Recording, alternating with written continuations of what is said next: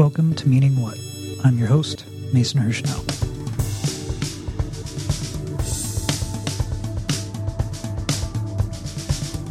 On today's episode, I talk to model and artist Diana Oliphant about art institutions, Andy Warhol, and who gets to determine what does and doesn't qualify as fine art.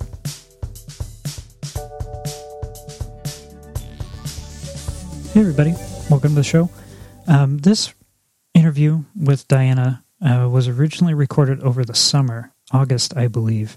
You'll notice by some of the current events that we talk about in the interview. So, just a little bit of context there. This was actually one of the first interviews that I ever recorded for the show before Sean was a part of the project, before I had a real handle on um, what direction I wanted to take the podcast in, quite frankly. But we talk about some really interesting um, sort of viewpoints in this. There are things that Diane and I sort of disagree on or approach in a different way, and I thought that it would be really good to um, share this conversation with you. Since I won't be doing a break in the episode, it's a little bit shorter of a conversation than the ones that we've been having. I wanted to, up top, just remind you that if you haven't already, please rate or review the show it's the number one way that we are going to grow an audience, and the number one way that, frankly, we can advertise this uh, show on the platforms where people are going to hear it. Also, if you are an artist or a creator, or if you know someone and there's a topic that you want to bring to the show, you can email us at meaningwhatpod at gmail.com or reach out to us on Twitter. That's at meaningwhatpod. Um, also, you know, give us a follow on Twitter and help spread the word there as well. All right, enough from me. I'll let you get to the show, and we will see you next Thursday with another brand new conversation. Well, thanks for coming on the show. Let's start with your background. It's always kind of a weird question to ask somebody how they got started in art. I feel like a lot of us have just always been doing it. Yeah. But if you could talk a little bit to like how you ended up sort of pursuing that as a career choice or as a kind of life path? I mean, yes, I always was interested in art since I was a little kid. My dad was a photographer when I was growing up, and my parents were very encouraging of doing things like going to museums. Um, we had a family friend who was an art curator at the Victoria and Albert Museum in London. And she afforded me some really amazing experiences as a small child. I stayed in St. Peter's Basilica in Tivoli, Italy, that was originally built by Horace, contemporary of Homer. Yeah. I was in fifth grade. And so, I mean, like, and her husband took us through a tour of the Colosseum where he could name literally every pillar that was just like, so I, I think without my parents encouraging me to like follow my heart in that regard, I mean, I did say, I remember um, being outside in the garden and saying, Mom and Dad, when I grow up, I want Marjorie's job. And my dad laughing and being like, You can't have her job. You have to be like related to aristocracy to get a job like that in London. but when I was 19, 18, um, I did a work study there, which was, you know, two weeks of working in the sculpture and fine metals department. And she set me up with backroom tours of a bunch of different museums in London the British Museum was dope. I got to hold a Botticelli painting and a Degas painting and the Gutenberg Bible. Man. It looks like a Harry Potter uh, library. Like it's stacks and stacks, like three flights up with little tiny ladders that pull out drawers. Oh, I can only imagine what. It's super fucking cool. And so, with that encouragement, I went to college um, with a focus in fine art, and I ended up studying a lot of so like social studies, uh, sociology stuff too. But I graduated college in three years, and my final year was a full year of independent study working on uh, senior thesis, an art senior thesis. Um, and that's when I created like a real full collection of art and started selling art at like gallery prices. So is that sort of the point that you kind of consider crossing over the threshold of like now I'm a working artist? Yes. Yeah. And then, you know, I was out of college and what do you do with an arts degree?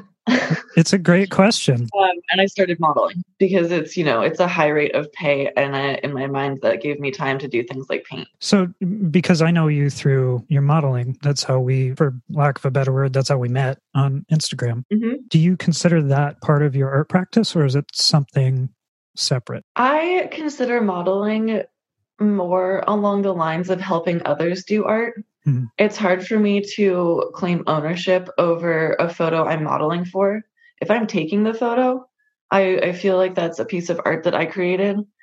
But as a model, I, it's uh, it's an artistic thing, but I don't consider it like my art, if that makes sense. I think I gotcha. Uh, do you think that part of that viewpoint comes from being a artist and and photographer yourself? Yeah, definitely. And I mean, like, I started modeling, really uh, doing figure modeling for artists. And again, like from that perspective, like, how are you going to claim ownership over someone's painting? You know? Right. I mean, I think there's an interesting sort of historical conversation there of especially when we talk about kind of representation in in art in institutions, right? Because traditionally, kind of in painting, we talk a lot about the artist, and they are by and large European men who are oftentimes painting, you know, figures that are not men um, and sometimes not European. And so the conversation around like who owns that sort of depiction is kind of a kind of an interesting and sticky one. I'm curious to hear any thoughts you have on that in particular, given your background. I mean, I think the painter owns the image. Mm-hmm. A lot of the time, like like artists like uh, Degas, he's just going to the ballet and painting ballerinas that are dancing. You know, those ballerinas have no real ownership over the paintings that he created. Um, Toulouse-Lautrec painted um, prostitutes, right. cabaret dancers. Yeah. Um, and they're just going into like basically public spaces and creating art from their truly like I mean, like it, it, their imagination. Sure, it's informed by reality, but um, it's not a photo.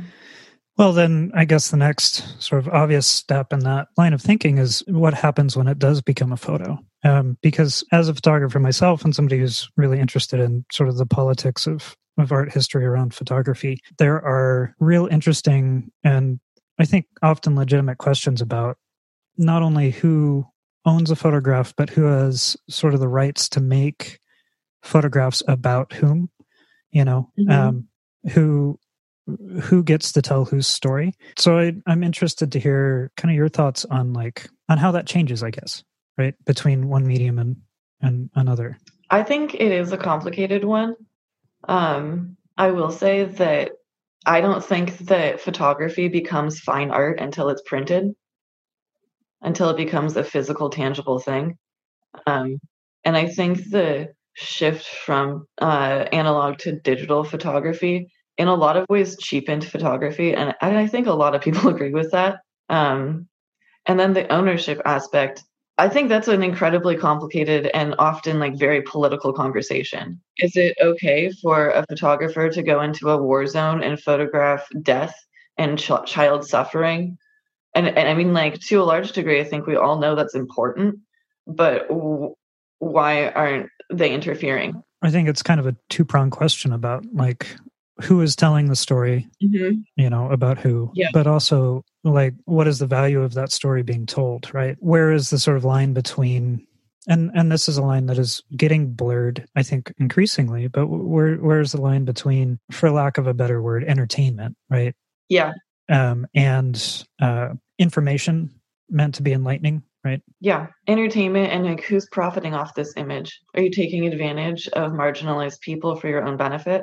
Right, and and if you're not, sort of, what does that look like? Right? Can a government be photographic? Like I'm thinking about the um, photographers in the 1930s and 40s, um, Diane Arbus and Walker Evans and, and those guys who were photographing, you know, rural America and sharecroppers and the depressed peoples of American cities under the presumption that they were kind of spreading knowledge of those groups. But like you said, they were not directly intervening and and were largely at least in the long term, kind of profiting off of that work. Yeah, uh, there's a gray area, right? Because even if they are profiting off of it, the sharing of information and the information that is so powerful with an image is still important. Right.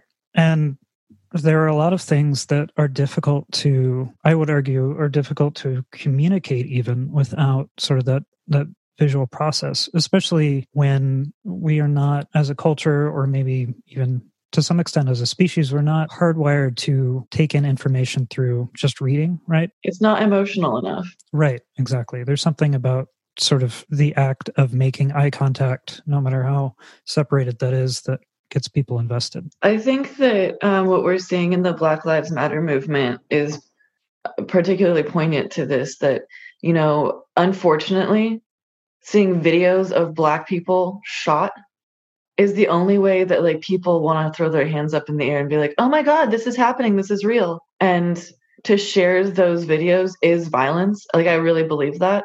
But at the same time, like we need to see them. It's a gray area. Especially those of us who are not living that day to day. Absolutely. Right. Yeah. I'm not to say that I mean black people know that's happening. I don't think they need to see them. And that's why it's violent. Sharing them on social media, like you're just going to traumatize the the people of color and black people in your circles in your life. Right. Well, that brings me to kind of a related point of like how I'm trying to think of of how to approach this. Like making art in a time like this where for better or for worse no matter the level of legitimacy like the art world in its most massive sense exists on social media right? And that is most people's sort of connection too especially uh, communities that don't have access to institutions for one reason or another are getting a great deal of their sort of art exposure on social media. And so i think there's this really interesting question about how how you make art in that sort of space uh, especially if your art is not like related to the social uh, issues at hand right? If you're not making art about black lives or if you're not a black artist or if you're not um, an indigenous artist you know how do you what work is worth making? And and sort of how do you approach that? I think it's a complicated question that i've definitely thought about in my own work and and i think it's easier for me to do that with photography versus i mean like my figure series and painting are paintings of me. They're all self portraits and not to say that i i mean i did a commission work for a friend of mine um painted a black woman six months ago but that's a commission work versus like this series that I've started years ago. Um, and not to say that I couldn't start a new series that just amplifies the the beauty of blackness. But I've been real thoughtful to include more black women in my photography. There aren't there just aren't as many black models in Seattle as there are white models, and there's probably a good reason for some of that, for uh, and a complicated number of reasons, and one of them being that you know racism exists. Right. There's also just not, uh, you know, the white people would take up most of the population of Seattle. Um, right, and and that sort of trickles down. Then, um, if most of the population is white, then most of the people making art are white and most of the people who are sort of gatekeeping are white. are white even more yep. so than in um, other areas. Yep. I think maybe the difficult part of that equation is like what happens when you do live in a place like that right? Where there are fewer voices of color or fewer voices of sort of any minority group. Yeah, and I mean, I, I feel like my responsibility as a photographer is to seek out maybe less known women to photograph. And I'm really lucky that I have a good friend who's a much better photographer than I am, who is happy to recommend models of color to me. And that's a, a resource I definitely take advantage of. Um, but it's definitely on me and all photographers to see that your portfolio and the photos you take are a representative of our society as a whole. And that's not just people of color but bigger bodies. Absolutely. And i think that that can be carried over into almost any art practice. Or i mean just like community in general. Right. Like you know white people and um, you know conventionally attractive people are more likely to get hired for the manager job. Right. And are are more likely to get any opportunity. Yep which is sort of the toxicity of bringing culture onto social media, which is something that I personally struggle with as somebody who's not very good with sort of operating in that space. So much of the art world revolves around not only the expectation that you exist in the social media space, but also this expectation that you know how it works and operate fully effectively in it. I don't really think that's true. no. I mean, like, you can build an art presence on Instagram or social media, but there are many people that I've worked with that are I mean like there's one person I'm thinking of who has that I got to model for that it was the most art directed and the most money invested into an artistic shoot that I've ever done and he does not have any social media. And he shows work in galleries in New York and his prints are out of this world amazing. Like the ink almost sparkles. It's so good. Um and I think that there's I mean like even just scrolling through social media on a pretty regular basis, I found an amazing makeup artist yesterday that their personal page has like no makeup on it. None. And they they're like a world class makeup artist. So I don't think that you necessarily have to have social media as an artist to be successful. Um, it's a way to be successful. Sure. But I think real life networking is always going to take uh, precedent. And if we're talking about gatekeeping, there's a lot more gatekeeping that goes into that. Oh, definitely. And that is sort of the other side of the coin of social media is that it is an opportunity to sort of sidestep a lot of that gatekeeping. Mm-hmm. Um, but it, it's a double edged sword too, right? In that we as people, we are not infrequently prone to create our own gates right in whatever community we're a part of. And so i think it's kind of interesting the tension that comes up in social media because you are right like there is a lot of value in the social media sphere as a thing to kind of sidestep it and it is not the only way to make it happen. But it is it's sort of inseparable from this kind of conversation about who has access to what. Yeah. And social media on its own like not everybody has access to that. I mean the conversation about kids staying home from school. People in this country don't have com- there are people that don't have computers that do not have access to internet period. Right. A smartphone is expensive. And i know you basically have to have a smartphone today but i mean like the I, new iphone's like what $1200 right.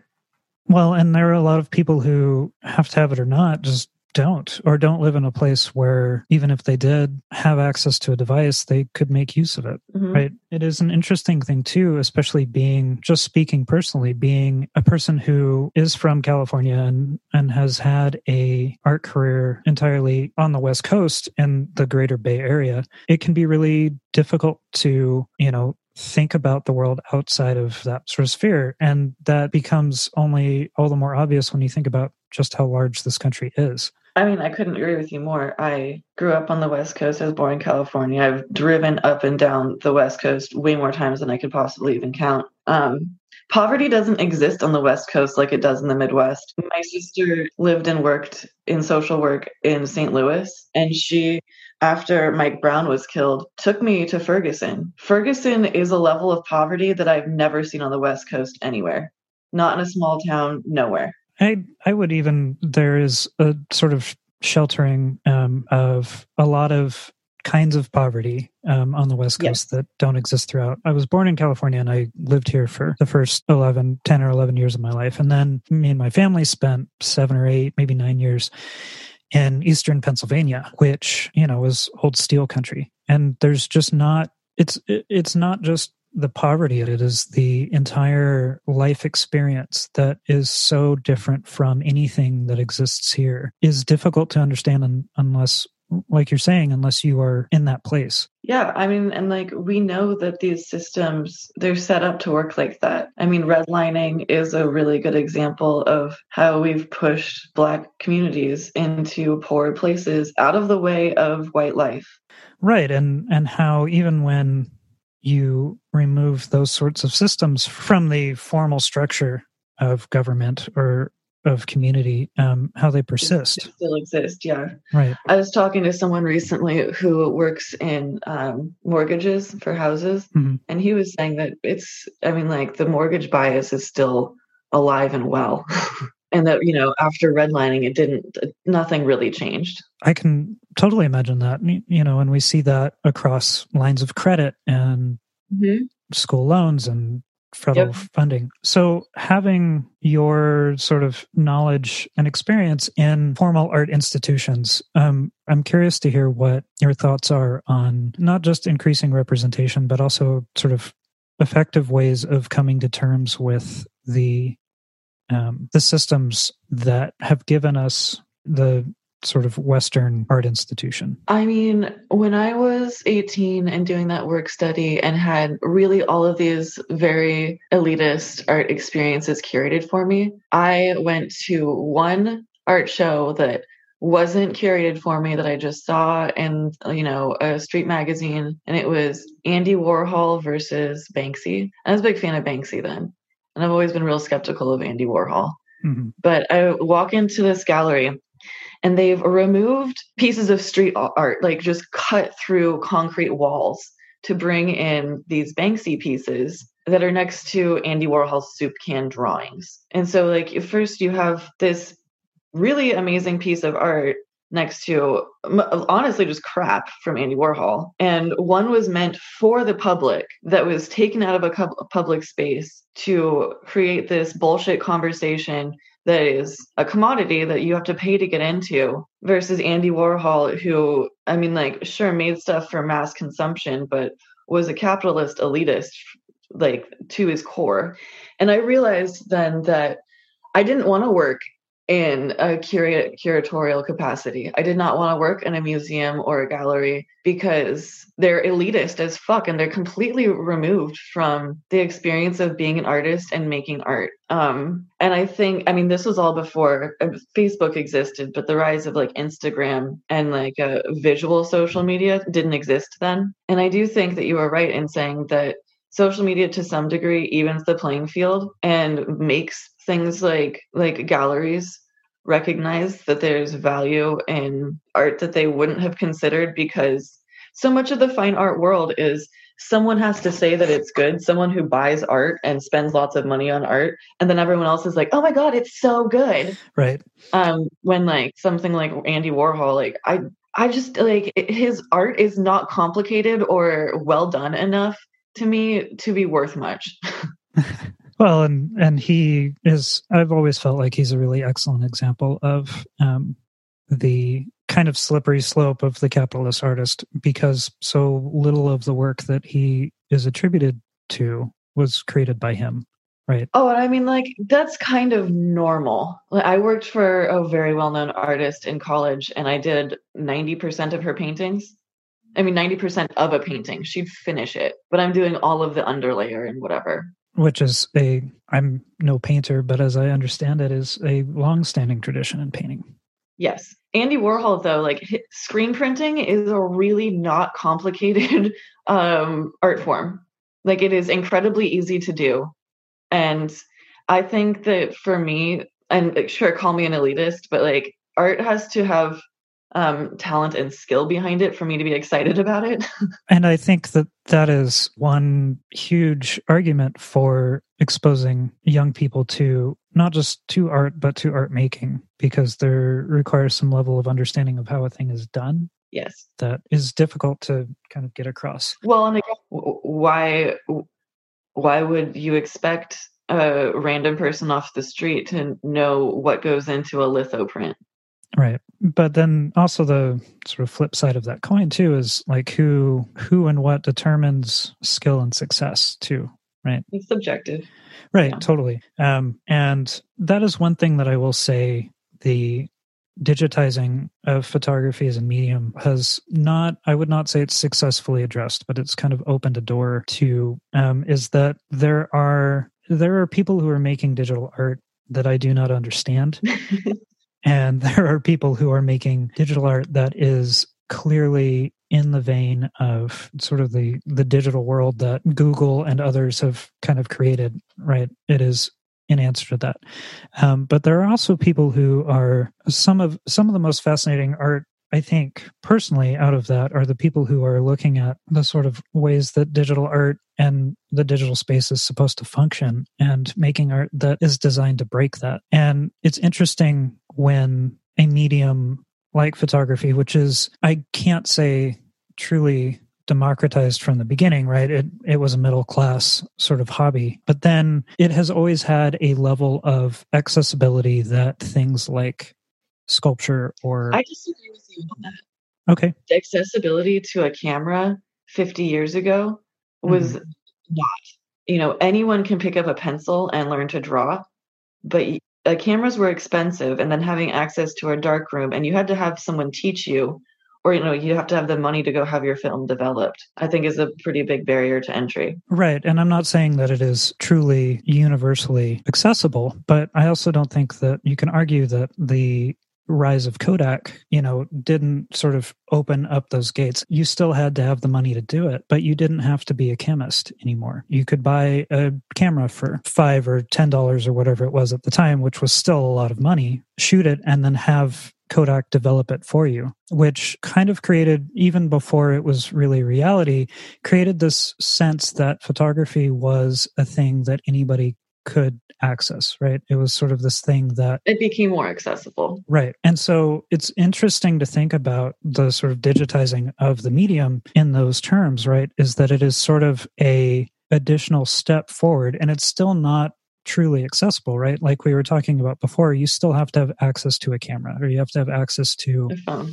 The phone, right? And then you have to have access to a way to share it, whether that be printing it or online or whatever. But there's this sort of complicated tension there about like the presumption that photography is accessible and then it's it's reality of what that that means. And I feel like one bonus about digital photography is that it sort of furthers it in that direction and then it also complicates the question of what is a fine art photograph. I mean, I don't think it really complicates it because like I said before, I think that uh, it's not fine art until it's printed and a physical, tangible thing. And I say that mostly from the perspective of art sales. Um, fine art with the capital F has to be valuable, and a digital photo on a screen um, isn't. I mean, not to say it's not valuable, but it doesn't have resale value. Traditionally, absolutely. But there are now digital artists who are sort of challenging even that kind of expectation. I mean, I think they are to a degree, but you know, then we're talking about like stuff like Meow Wolf, where it's now an interactive experience and it's still a commodity. Yeah, and, and that brings us into a sort of larger question about the idea of an art institution, of like the Museum of Ice Cream, for example, which is it's really just a commercial installation. It's not a museum, it is a advertising vehicle um, and a and a means for people to take interesting photos for Instagram. But it still uses the term museum. Yeah, I mean, I think that there's generally a pretty big distinction between museum and gallery, in that um, it's not particularly frequent that artists who are alive today get to show art in museums. And not to say it doesn't happen, but by and large, um, and also museums tend to not have um, interactive experiences. Like art installations that are interactive are not typically something you see in bigger museums. Although that is beginning to change. Uh, yeah, um, definitely. In part, because, I think museums yeah. museums know that they need the social media buzz and the hashtags in order to uh, compete. I mean, that brings us to our current moment, and that before this pandemic occurred, museums were already beginning to struggle as institutions with how to fund themselves, and that is a multi prong issue. Especially here in the United States, and with engagement and with just general public interest and, and sort of how to drive those things. But now they are having to address that on top of an inability to actually have foot traffic and also very legitimate questions about who ends up in a museum. I'm curious what your thoughts are on how museums, and to a lesser extent, maybe um, commercial galleries, address this and, and what you think some long term kind of effects might be. I mean, I don't feel like I'm educated enough on the topic to really have an informed opinion. But I mean, like, obviously, more people of color on museum boards, more artists of color that are able to speak to their communities, and more female artists, quite frankly. I think that's that's the first step in um, fighting white supremacy, white patriarchy in in the art world. Right. I am curious about how these sorts of things get escalated when we'll say survival of an institution is is very really you know sort of based around the ability to um, to sort of adapt to the moment. I mean, yeah, because uh, I think museums in particular are a reflection of what people want to see. If they don't have exhibits that people want to come see, it's you know w- what are they doing? They have to be able to make money. Um, But I think having individual pieces in the get like the museum collection are probably more important. My favorite shows to see are always retrospectives, but those are again mostly after artists are dead. Right. um, but to have individual pieces of art in the permanent collections of museums, I think is really important, especially for living artists. Totally. And especially in an industry that revolves around an expectation of um, sort of demonstrable progress on one's own CV. You have to have shows and you have to have residencies and you have to have all of this sort of experience, most of which does not pay. Right. which is i think kind of has to be talked about in regards to these institutions too. You know i feel like i am constantly in conversations with people who say things like oh we really have to expand representation in art institutions and we re- we really need to figure out how to get you know more kids from poor neighborhoods into the gallery and and get more kids from working class families making art. And then you look at their institutions sort of programs for let's say internships and none of them are paid yeah or there just aren't any available at all right and part of that is i think they would push back as budgetary it's like you have to have money to pay people money but it's it's also this question of like how do we i don't see a museum serves a real purpose of preserving work, right? And history. Um, and that is fraught with so many issues. But if just sort of boxing that, right? Like this is an institution that serves a service and a public good and relies on public funding and also commercial funding. You know, how there I would argue that there is a real vested interest in in getting additional folks involved in whatever way they can. I mean, I think there is a vested interest uh, a facade of vested interest. But I mean, like, especially under the Trump presidency, we're just seeing art programs getting cut and cut and cut and cut. And that's not just in schools, but in museums.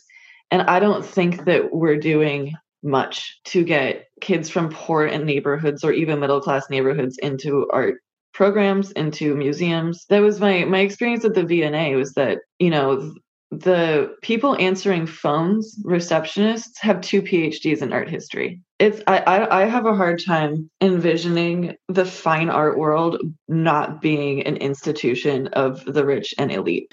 So then, does the answer become shifting the importance of fine art in culture? I think the that it maybe shifts to the importance of just art in general and that the importance needs to be taken off the capital F fine art and just in, you know, like I've grown a deeper, much deeper appreciation for craft art, for utilitarian art. And I, I think that even things like the rise of Instagram and slow fashion, that people are realizing that they they want interesting and unique items that they can use um, which is really and important and not something you saw in like the 90s. And I wonder if the increased access that technology gives to people to experience art and to make art at all levels has revived, especially right now when, for all intents and purposes, people don't have anything else to do. Yeah.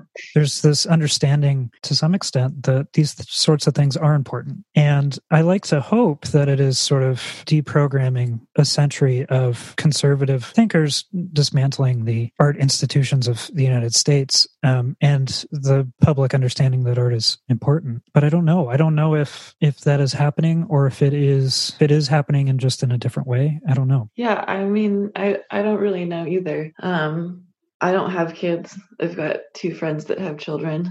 I'm kind of disconnected with uh the arts education in america at this point. I used to teach uh, art classes to kids and taught in a boys and girls club for a little while but it's been five years. And I think that that is a factor that can't be ignored either is that those of us who are most connected to these issues, who are working artists, who are teaching in art, don't have the connections to, you know, things like education at like the elementary school level because a lot of us don't have kids and a lot of us won't have kids either through personal choice or ability, financial or otherwise, or, or whatever. Yeah. I looked into starting an after school arts program specifically for teenagers a few years ago, and there are a lot of art grants out there for um, arts education in particular. and arts education for youth. And my barrier to entry in Seattle is that there isn't a place to host it that is reasonable and i didn't do any like reaching out to like um, bigger institutions or or like just literally schools. And you know with schools i think there's a lot of liability issues but places like libraries and community centers it was really expensive to rent a room for an hour. And you know ideally it's longer than an hour. And uh i just it was it was a barrier for entry in doing it. Art supplies are expensive like very expensive. And not to say that I, I, probably could have made something happen if I put more effort into it, like reaching out to a college. I that's my experience. Um, in high school, I got to go to the Gage Academy of Fine Art um, on Fridays for free, and you know they got a pizza place to sponsor it, and it's an art college, so they have access to supplies and like you know uh drawing horses and easels and shit. But there's still this expectation and this need to to have it be a profitable thing. Yeah. Which i i think that there's no shortage of evidence of very real tangible evidence that that it is profitable in the long run. Well and like how do we eh, we're if we're talking about like monetarily profitable versus like profitable for your your personhood right. I think that a lot of times those things on a long enough timeline are intertwined but it doesn't serve the short term which is where these conversations in my own experience always begin and end. Yeah i mean i don't know how old you are but I definitely grew up with parents, and not just my parents, but everyone's parents were like, man, going to college to be a painter or a musician is just a mistake. Like you shouldn't do that. You should go to school and be a lawyer. like, okay, so today, how many lawyers do we have and how much debt do have they accrued to do a job that they're getting paid $50,000 a year? Right. Versus, I mean, especially with the rise of digital media, musicians in particular are, uh, you know, probably an all time uh, demand. But are facing their own sort of conflicts with with how people consume that sort of media. I, I guess I wasn't thinking specifically um, like art like musicians making their own work, but that there is work in making like sound design and yeah. like uh, you know um, art adjacent. And same thing with like you know drawing and painting. Get on graphic design, which is knowing some graphic designers myself. It's a whole that's a whole other monster. Yeah, it's not for me. No, it's not I for can me do either. It, but I don't like it. but I I mean I see this in teaching at San Jose State as part of their grad program. San Jose has a very diverse campus. It, the city has the largest population of Vietnamese people outside of Vietnam, and also large populations of people from other Pacific and Asian nations, and Black people and Hispanic people. And a lot of the students there who are in undergrad are, you know, first or second generation. They are oftentimes the first people in their family to go to school. And a lot of them are studying things sort of like you're talking about. They are there to be lawyers or they're there for aviation. Um, and they end up taking taking art classes because they have to, right? Mm-hmm. Which is incredibly enlightening. You know, I'm 30. We grew up in the same sort of environment of like go to school, become a lawyer, become a doctor. Uh, I was lucky enough to have a dad who's an artist and a mom who like her focus was just go to school and get a degree figure it out later. But there are a lot of people who don't have that for better or for worse. And and some of my students were really pursuing degrees that they thought would lift them out of poverty and likely would. And so you can't study art in that sort of environment in our culture. There's still that sort of thing that we have to overcome of like you can make a living doing this but it's hard and it might not be smart. It's hard and like when we talk about you know, if you go to school for a professional degree, you are expecting to be in college for four to six years longer than just undergrad. And I think that that we don't think about pursuing an art versus i mean arts education whether it, i mean like not in an academic setting but outside of academia that working as an artist is incredibly valuable and if you don't put in that time and effort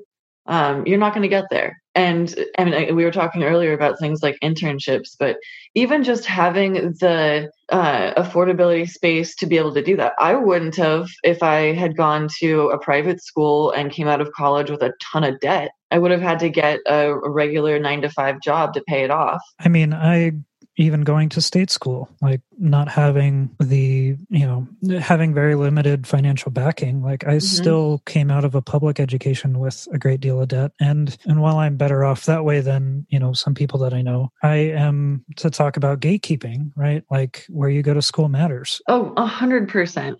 Then and like, you know, who's to say that the difference for me, if I had gone to RISD or NYU for art, Columbia for art, Mm-hmm. Would it have been worth paying that much money because of the art connections and nepotism that you get from? yeah, maybe, like quite frankly, maybe. Right. I applied for grad school after after my undergrad, and I didn't get in. But I had my favorite professor in college tell me, "Why do you want to go to grad school for MFA? If you have the money to go to grad school for an MFA, just go to New York and live as an artist for two years. Just do that instead."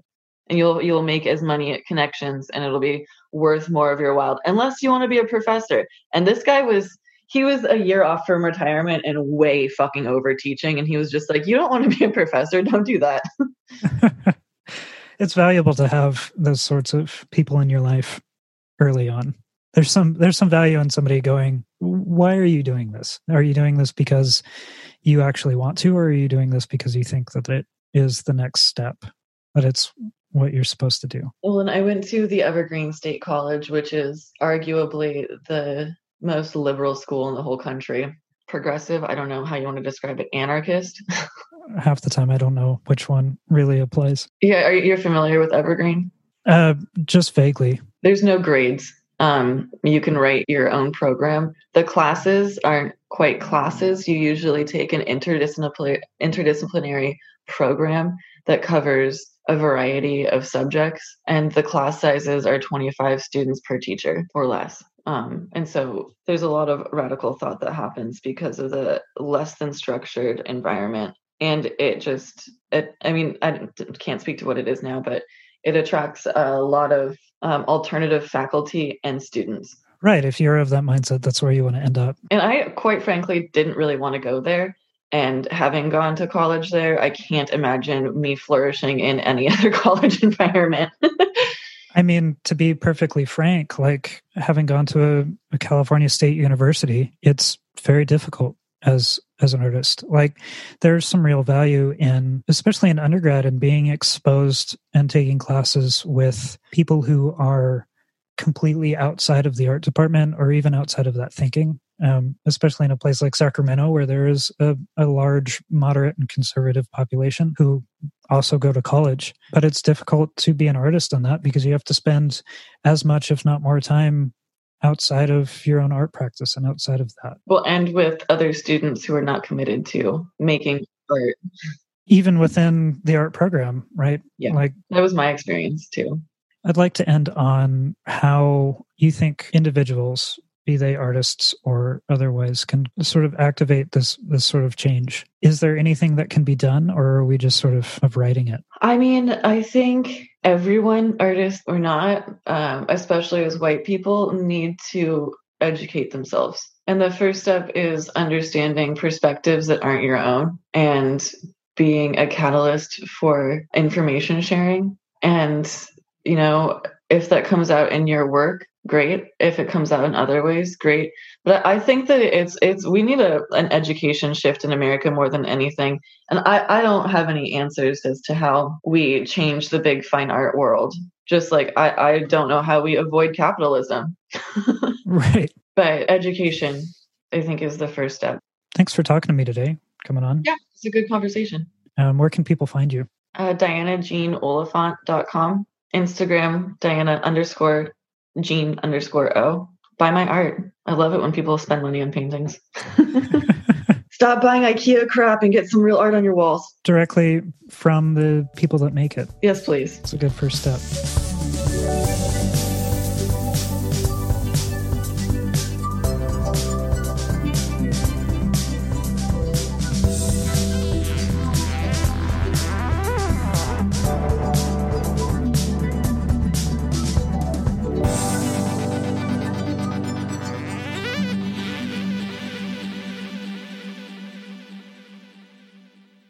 No Sam Studios. Well, actually, Did I stutter?